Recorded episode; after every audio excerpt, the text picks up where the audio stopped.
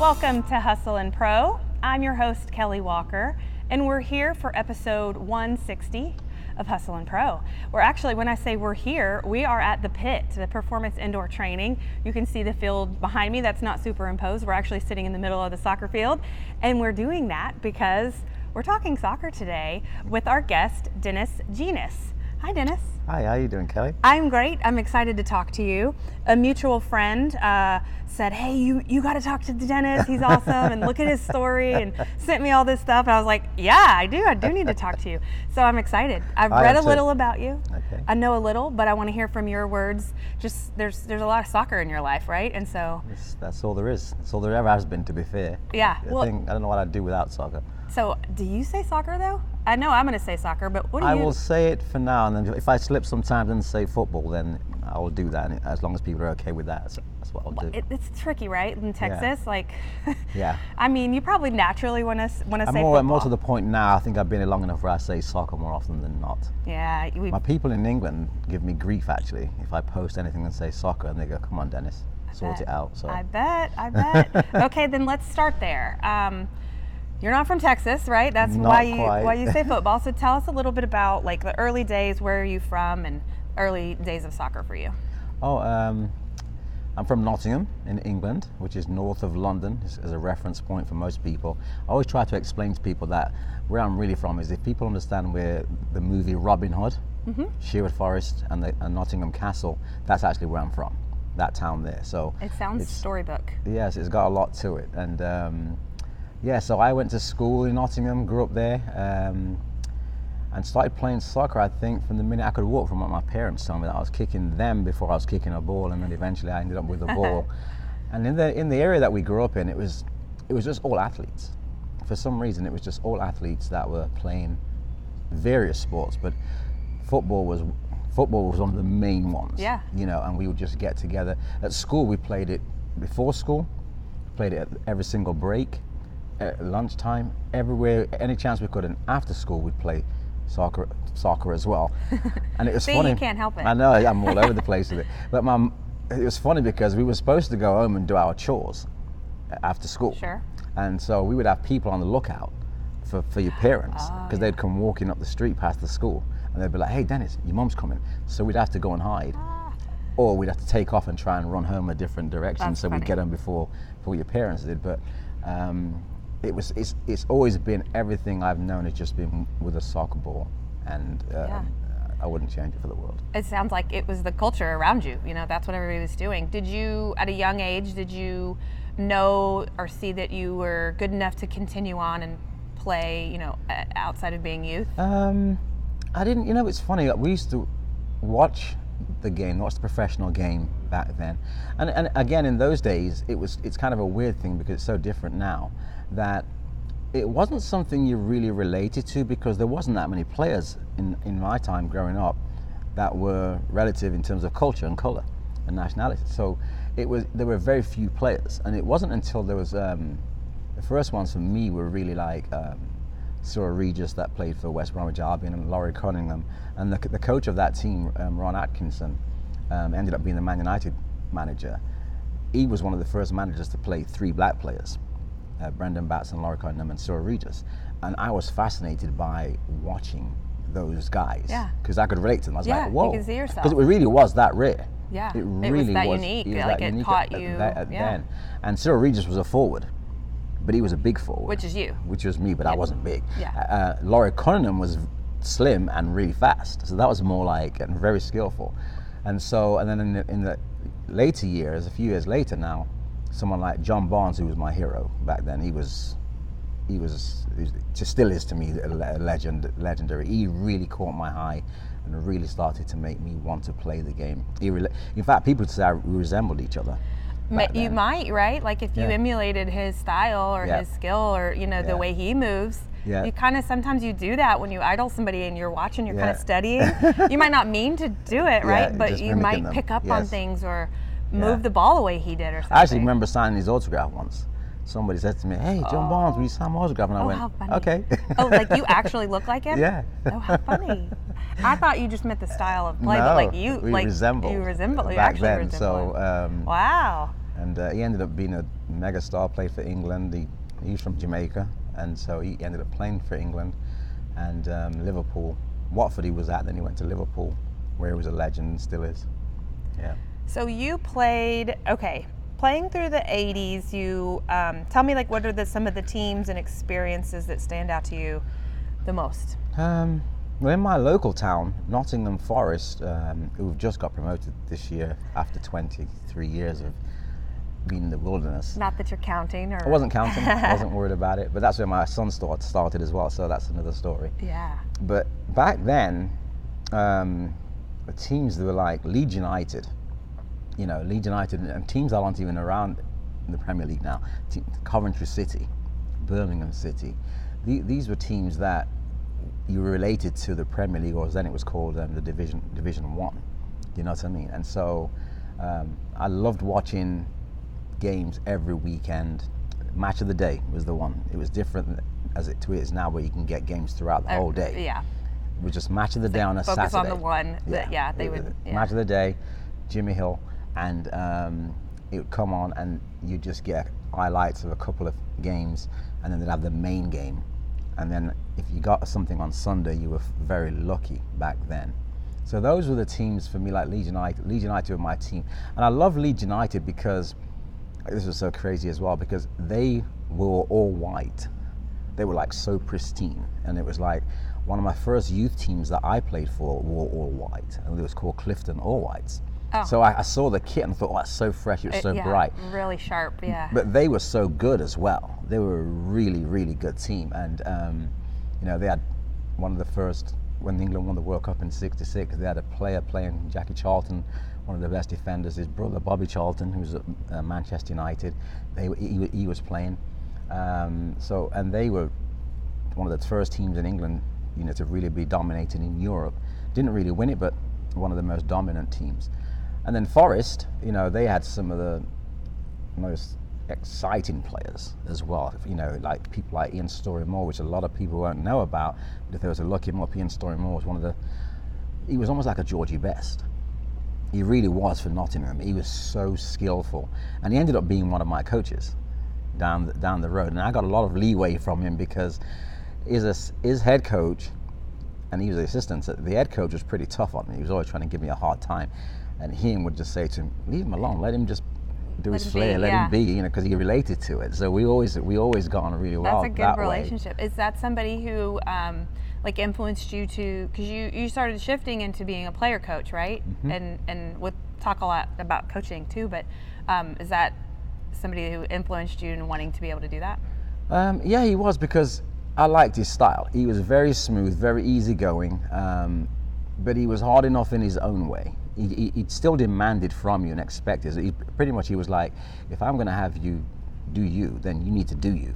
Otherwise, I can't defend you, Let you- basically. yeah. So he was great in his his own way. It was like. It was like Brian Clough was there was Brian Clough and Peter Taylor were at Forest. They were the main two. Brian Clough was a legend. Well, Brian Clough it was it was good cop, bad cop. Brian Clough would rip everybody's heads off. That's just how he was. His style. Yeah, and and then Peter Taylor was the he'd come in and, and smooth things out. Well, this is how these guys were. Frank Wignall and he and Storey-Moore, they would do the same thing with the Balance. players, and, and the balance was was really really really good. I think that's important though, right? Because you have somebody that is showing you that like they're not going to stand for you know anything less than the standard that they want to set. But then you have the other softer coach maybe that's showing you that maybe they they have the, the personal connections with you or Yes. that they're there to care for you a little bit more. And so you mm-hmm. get both sides. Yeah. So you have to have both sides to have a team that's successful, right? Yes, and, and and and it was good as well because in my household that I was raised in, it was a tough household. It was tough times back then, especially from a race perspective. It was it was tough. So we had to be very wary of what we were doing growing up. Our parents would always remind us about, you know, you need to be keep out of trouble, you know. And, but we were disciplined, and so they weren't interested in us messing around at school. You go to school to get your education. So going into those coaching environments was almost like a it was a release.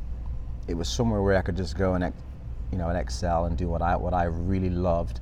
And even though this coach was kind of tough, he wasn't tough compared to my parents. Do you know what I mean? So it was like, okay, You yeah, can handle it. Yeah, I can handle this. And Yeah. so, but then, but I know they meant well for me, and they were pushing for me to always do the best that I could, and it, and it just set me up. Every time I played, I always wanted to be because I'm a striker. I always wanted to be the top goal scorer. And so once I became, once I was on this path of being the top goal scorer growing up, it just became something that I would always want to do. And there was, it was weird also because there was, a, it, ended up being a reason behind it that I, in subconsciously didn't realize. And um, because I was never going to get picked as MVP, never. But it, some people it bothered. Why? You know, well, because of the color knew of my skin. uh, you you just knew it wasn't going to happen. happen. People It- wouldn't MVP give you that. It was almost like back in the day here where they would make those comments about black quarterbacks. You know, Mm-hmm. it's like, it's not, which is all changed now. like you're starting at a different. Yes. Like you can't catch up. To, No, Yeah. you no matter what you were going to do, it was like you weren't going to be the MVP. Yeah. So to me, straight away, with realizing that, I was like, well, I can do math. I know that they were giving out top goal scorers. The numbers, yeah. So I had to be top goal scorer. Can't deny that, right? No, so so Yeah. I, I was so so it drove me. It didn't end me. It drove me on, on, on all the time, and I passed some of that stuff on to my kids. Of course. Who played? You know, Yeah. like um, I 'cause bet I- that shapes a lot of their play. yeah, Or how they see the game. And, oh, for sure. Yeah. Yeah, and so yeah. it was good times. I read that uh, someone described you as a popular player with tenacity for scoring goals and a broad smile. So I love that. Like, I love that you just said all that you said, and that you're smiling so big about it. I do. I do want to talk more about how you talk about race affecting your career, right? And your how your parents talk to you about it and bringing you up. So I want to I want to go there next, but first I want to take a quick break before we jump into that. Um, we'll take a, a word from our sponsor really quick, and we will be back with Dennis Jenas right after This this. episode is brought to you by The Pit Performance Indoor Training. The Pit has three training and entertainment complexes in the DFW area that offer both indoor and outdoor elite soccer training. The Pit offers league play for co ed, youth, and adult leagues. And for training, the Junior Academy is for ages 2 through 6, plus the Pit Soccer Academy for ages 5 plus. And goalkeeper training is offered as well. To learn more about the Pit Frisco, Plano, or Roanoke, head to performanceindoortraining.com. We are back with Hustle and Pro with our guest, Dennis Jenas. All right, so you mentioned race being a factor a few times. And so I read that when you did start that transition, player coach and then coach, that you were the third um, person of color to achieve a full coaching license. Was that a whole nother challenge that you saw when you got to that point? Yeah, that was um, talking about you know things that influenced me. I, I ended up going onto my the English coaching badge because I was working for the boys clubs at the time, and they had a program that just they just implemented where they were sending all their staff to, to, to basically go and do whatever coaching you wanted, whatever sport you wanted to go and coach in. If you want to do that, we'll sign you up. Great. And so I'd seen that one football, and I'm like, oh yeah, I want, I'm going to do that. It was not nothing. It wasn't even anything to the fact of I, I saw myself as a coach down the road, but it was it, obviously it was my favorite sport. Right. And I thought, the opportunity. Hey, I can let's go do it. And one of the instructors prior to me actually doing it, when I told him I was going to do it, he's like, I don't think you should. You're ready to do that yet. And I'm like, well, I'm doing it because it's been paid for. So I went and did it, Yeah. and um, it was an experience. Um, at the time, I never knew anything about. I wasn't even thinking anything about how many black players or black people had ever had their coaching licenses. Um, but whilst I was on the license, whilst I was on the course, it was so funny some of the some of the silly things that were being said that were just so ignorant when you look at them now. You know. Yeah, um, you say funny. Like I feel like it wasn't funny, Well- right? But j- to you, not make sense, right? well, like, you know, ignorant, like you said. I found that I dealt with those things pretty well. And I, I think it's because of playing the game. And I used the game to basically, if you said something to me that was derogatory, you were, that's probably the worst thing you could have done in the game. Because now, what, however fast I was, I was going to become twice as fast. And I'd come back to you and let you know, hey, that just scored on you. Yeah, You know, so right. I used it as a motivational thing for me. yeah. Um, and because it, just seemed so natural. It, just, it seemed for you, normal. right? So, Yeah. like, so, yeah. so that was my answer. It was like, I'm not having you pull me down. I'm going to rise up and let you know this is Yeah, what it was. And when, you know, yeah. coach is saying, okay, Dennis, you're supposed to be one of the fastest. It was this stereotypical thing. You're supposed to be one of the fastest. Let's have this race with this kid who they thought was really fast. And I'm like, ah, let's not do that. And before you know it, we have this race, and obviously I win because that's what I'm, I have to do. That's what you do. I have to do. and so, and then there was another situation where we were talking about a topic, a, a, pattern of play, and where they were talking about the wide player making a run. Then he wanted this wide player on the opposite side to come all the way in and across, and, and I'm like, that doesn't make any sense to me. You know, why would you have that person come back in and th- just have them come in at the back post?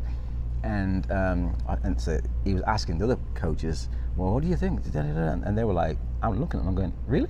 Like you just yeah. said. And yeah. so I'm like, no. And so he says, well, we'll talk about it at debrief. I'm like, so we're walking back for lunch, and I'm saying to these guys, really? Do you guys agree with that? And they were all like, well, yeah. I says, no. So we're getting to the debrief and we're talking, and he's, we're getting close to finishing. And he says, anybody got any questions? And I went, I do. And he went, it's okay, Dennis. And so I was like, oh, okay. This is how it's gonna be. But it, it wasn't in a negative sense. It was. He said it's okay. It was almost as though he was challenging me. He was challenging me. Yeah. And then another day he was like, "Why do you, why do you lot always have a chip on your shoulder?" These, uh, you have no idea.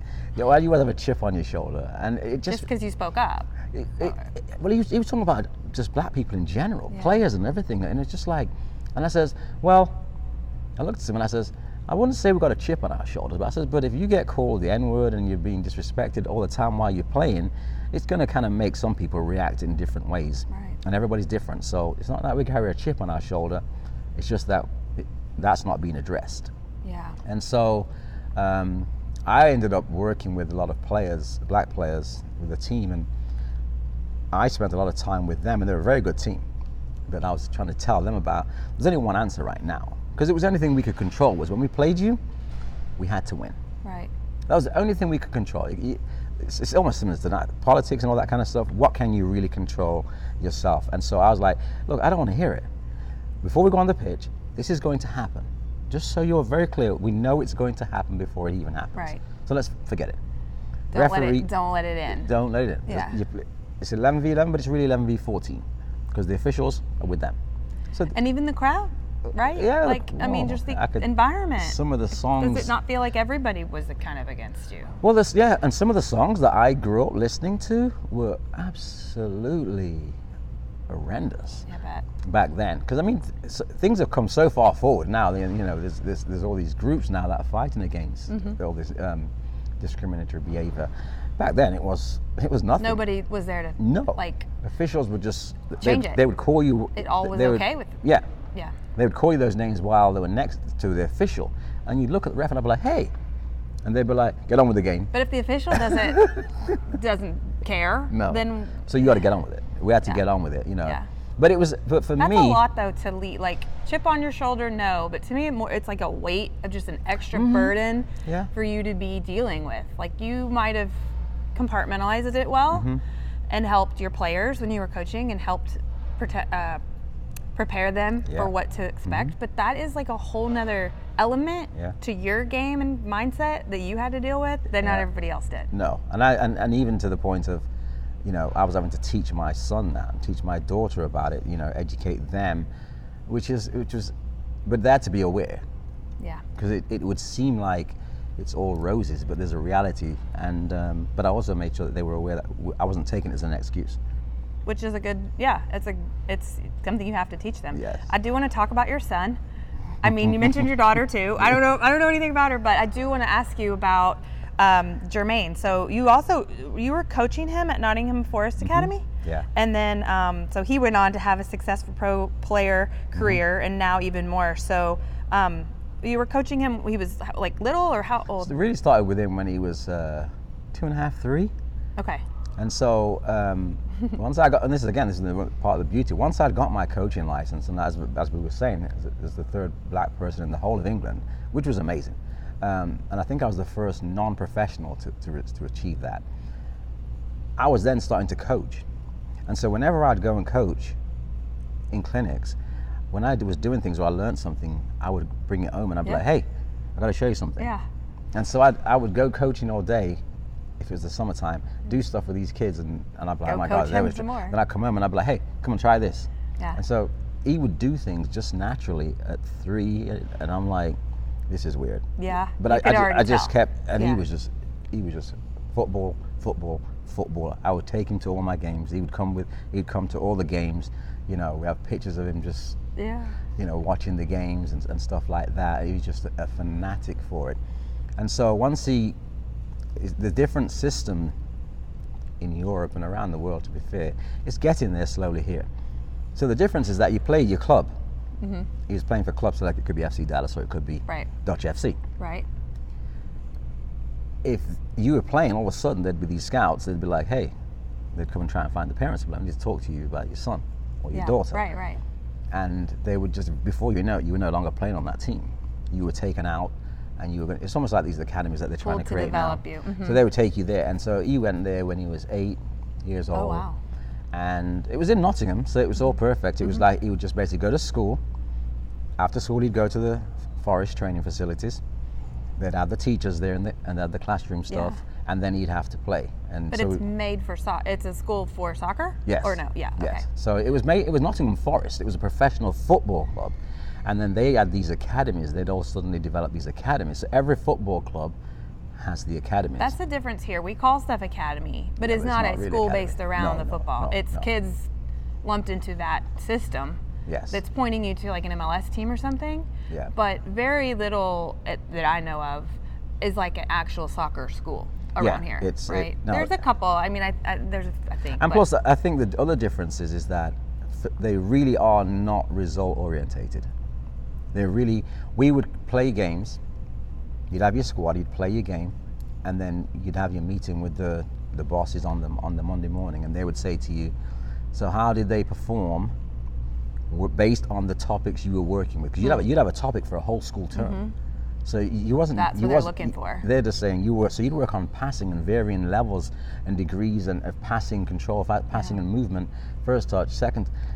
That's what you worked on for the whole school first school term, yeah, and that's all they were that's what they were on. evaluating on. Yes. Yeah, not Now, the result. so I would, much. you know, as coaches, I mean, you wanna just- win, you but- still want to win. I'm like, hey, but- we, need to do that, but we need to win, okay? But yeah, you want to see that development Yes. checked off the list before just looking at the and you have that. So you go through that whole process for years. If you, if you, because every year you get evaluated. Yeah, And if you're still in. and so some go and some Yeah. stay. And the blessing was um, I was able to coach them for three, four years, and we went unbeaten for three or four years. That that team Oh, wow. that he had.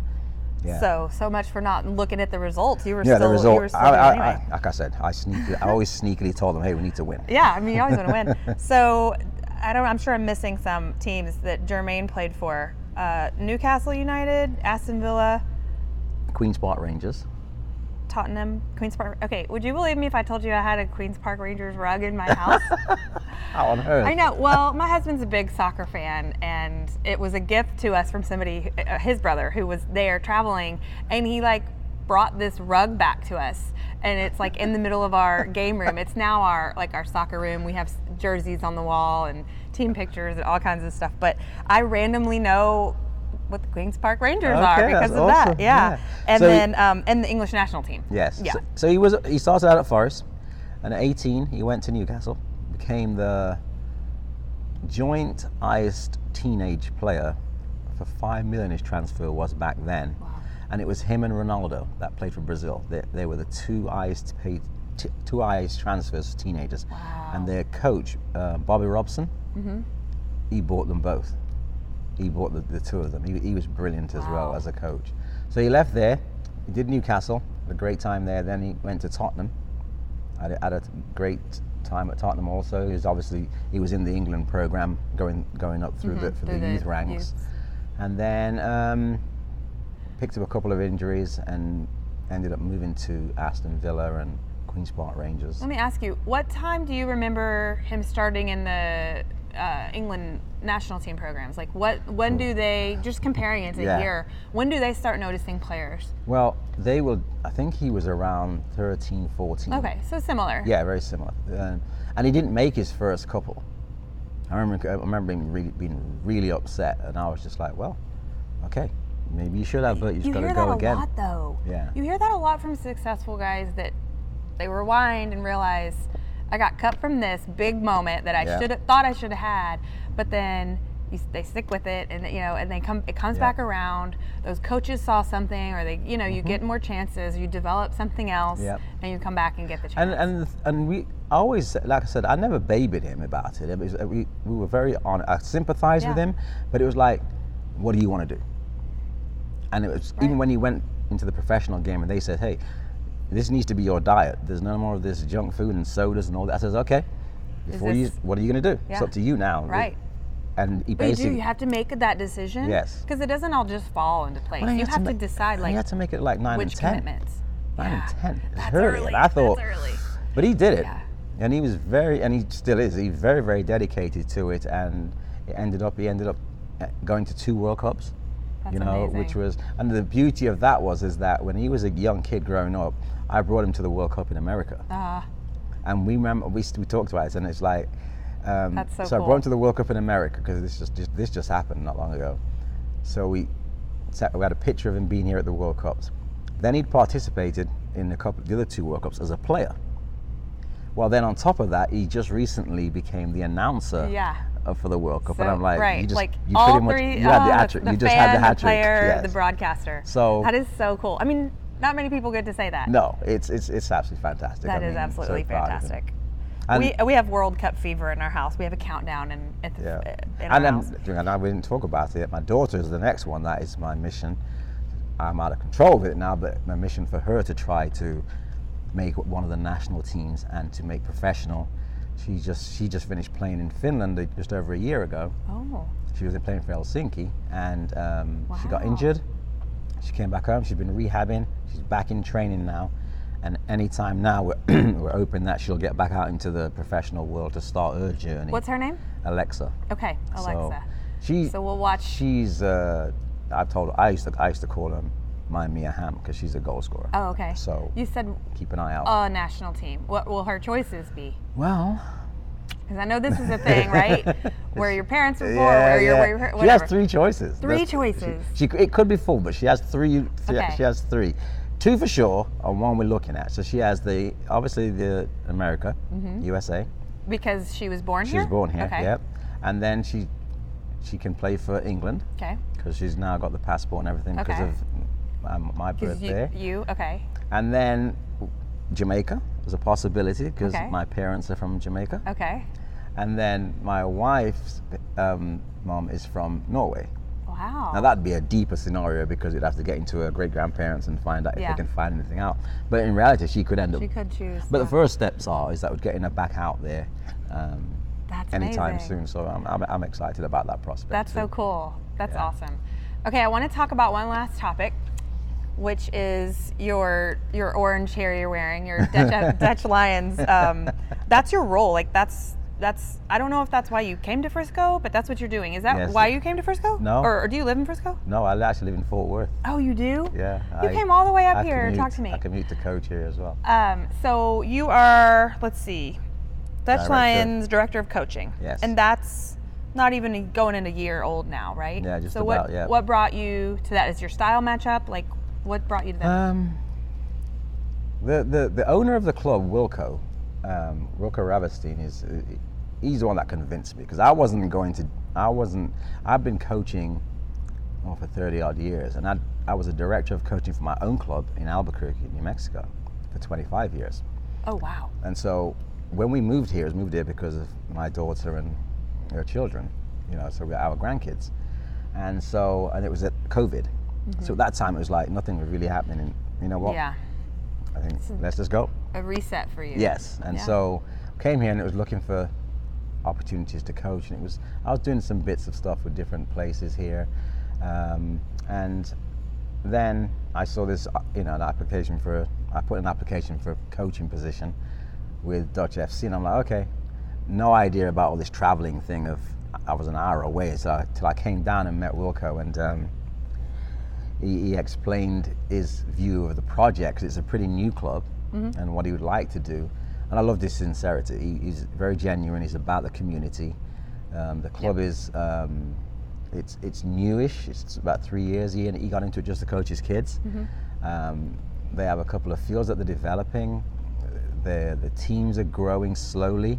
Um, we've got some great young coaches that are committed to, to the project, and it's, and it's very community based. Yeah, it has a really good reputation. Yeah. Um, for that reason, and uh, some of my favorite soccer friends uh, that we've played with right here on these fields, those families have gone to their Yeah. Dutch Lions in the last few years, and so I know it's a good place to be because Yeah. those are like people with really good hearts and make good decisions, and so. So that's your next move to Dutch FC. I don't know. I know it hasn't been our path yet, but uh, but yeah, of some of my sons' teammates since they were teeny tiny, Yeah. or yeah, play Yeah. there and love it. So Yeah, it's a very genuine club. Um, Yeah. I, I, he, he- convinced me to help develop it, um, and I'm glad I made that decision because I'm enjoying it, Good. and and it's developing the coaches, developing the kids, and we're having fun doing it. So um, I think they're going to be, we're going to be where we need to be in a few years' time. We'll be very, com- and we're very competitive financially. So I think that we offer quality Yes. and it's competitive financially. So eventually that will come into play and oh, it already does. It's a factor for sure. That's another thing. It's so expensive to play soccer in. America than it, it's unreal. Yeah. Is that a, to- a a big difference that you do see here? That Oh, we we really limit the talent that we could have because of the price Yeah. tag. The, the, it's it's almost like a mm, I don't know if it's a mortgage. It could be a mortgage payment for some people. In like a lot of sports, to be fair, in America. Um, Mm-hmm. Yeah. But there's definitely the market is definitely there's a big market that is missed because of Sure. the financial constraints Oh yeah, um, people kids that just can't. Families yeah that can't commit can't- they want and to. that won't ever even get to like the the level of like knowing they could even I, I don't know like they'll just miss the whole boat because Yeah. they think they can't Yes, That's and not in they, they eventually. That's why they eventually go into other things, um, other sports. Um, Yeah. but I do think it's it's it's something that American soccer has to fix or close that gap to get Yes. more competitive Well, right? when I first came here, mm, 20 odd years ago, it was nothing like this. It, it wasn't a business. It, it just wasn't really. It's become such a major business, Yeah. um, the, the game of soccer over here, that it, people are charging astronomical amounts of money just to just to be registered. just to be Then that's not the counting mix. when you have to go to travel. Right. If you want to do ODP, play, yeah. it, so the higher you, you, you want to travel to do this, The more i- spend. it's costing you. So, like with my daughter, the blessing was she ended up getting a scholarship, um, and for her, I was on her all the time because she, she didn't start till she was nine. But I was like, because I'm not used to that from England. We're like, we just go to school. Right I was like, well, if you thinking about going to college, because I heard all this stuff about you have to pay if you want to. I'm like, if you want to go to college, you better get that scholarship. Yeah. Because I can't afford to. Right, 'Cause it, right. And, and it was true. It was like, yeah and I can just feel what people must feel if their child, if they have to be putting money out. It- It's it's just and it's, sad. Yeah.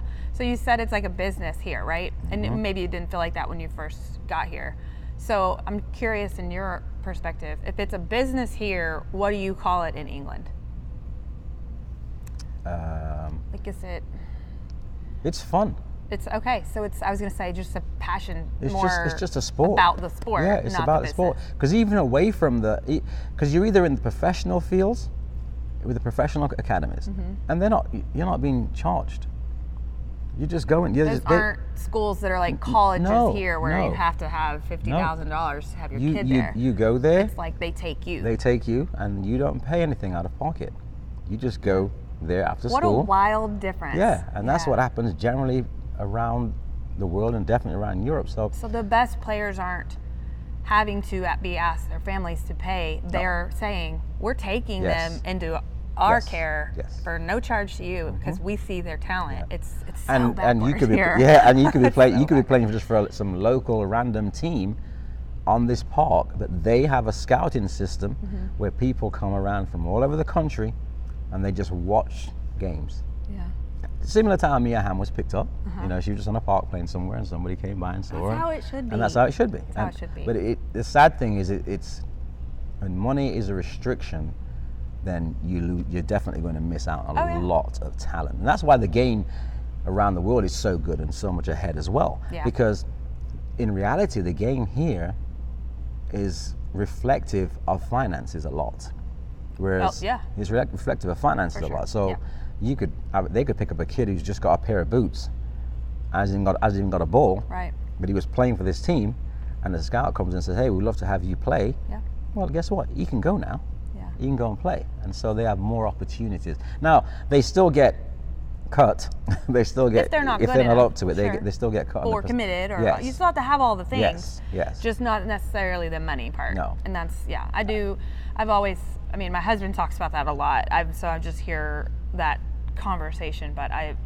The more you know, we see it, and so I was curious to, Mm-hmm. And, to and hear the other side of of that is, is um, I, what I do like here is, to be fair, the college part is you can actually get a, de- you can go to school and get an education, get a degree, if you love the sport. Mm-hmm. Right. That part I do like. You Yeah. know, that part is good. But when you start getting into for this for the game to really take off here, I really believe they need to implement a proper scouting system that is not based on monetary. Pay to play. Yeah. Yeah. I agree. Yeah. There's a lot there, I know, but but I appreciate your input and just hearing hearing about all these things. I know there's probably a lot more that we can talk about. So you're welcome back anytime. Yes, And I appreciate you making the drive to come sit and talk to us. pleasure. I loved it. And I appreciate all of you for listening at your podcast platforms or watching. If you're watching us on YouTube, be sure to subscribe so that you get alerts for the next episode. And check us out and follow us on Instagram at Hustle and Pro. We'll see you next time.